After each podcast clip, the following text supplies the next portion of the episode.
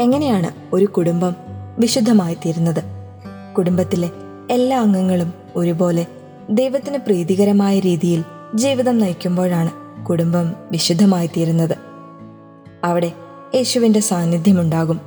ആ സാന്നിധ്യമാണ് ആ കുടുംബത്തെ തിരുക്കുടുംബമാക്കി മാറ്റുന്നത്.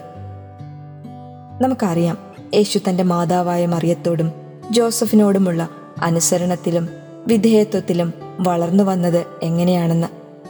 ദൈനംദിന ജീവിതത്തിലെ കുടുംബജീവിതത്തിന്റെ വിശുദ്ധിയുടെ മാതൃക അവിടുന്ന് നമുക്ക് കാണിച്ചു തന്നിട്ടുണ്ട്.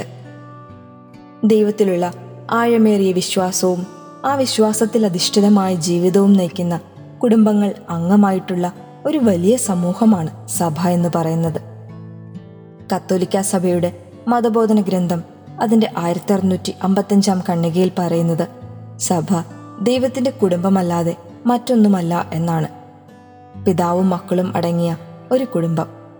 ആദിമസഭ സ്ഥാപിക്കുന്നതിന് മുൻപ് ദൈവം അബ്രഹത്തെ വിളിച്ചു നൽകിയ വാഗ്ദാനങ്ങളെ അദ്ദേഹം വിശ്വസിച്ചതിനാലാണ് അബ്രാമിനെ ദൈവം നീതീകരിച്ചത്.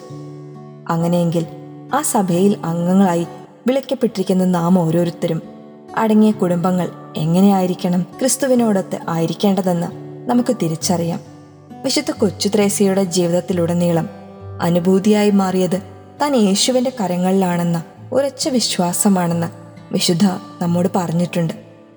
നമ്മൾ ഓരോരുത്തരും വിശുദ്ധരായാലേ കുടുംബം വിശുദ്ധമാകൂ.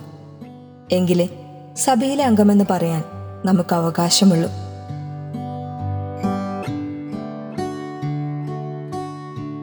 You are listening to Heavenly voice from Charis Youth.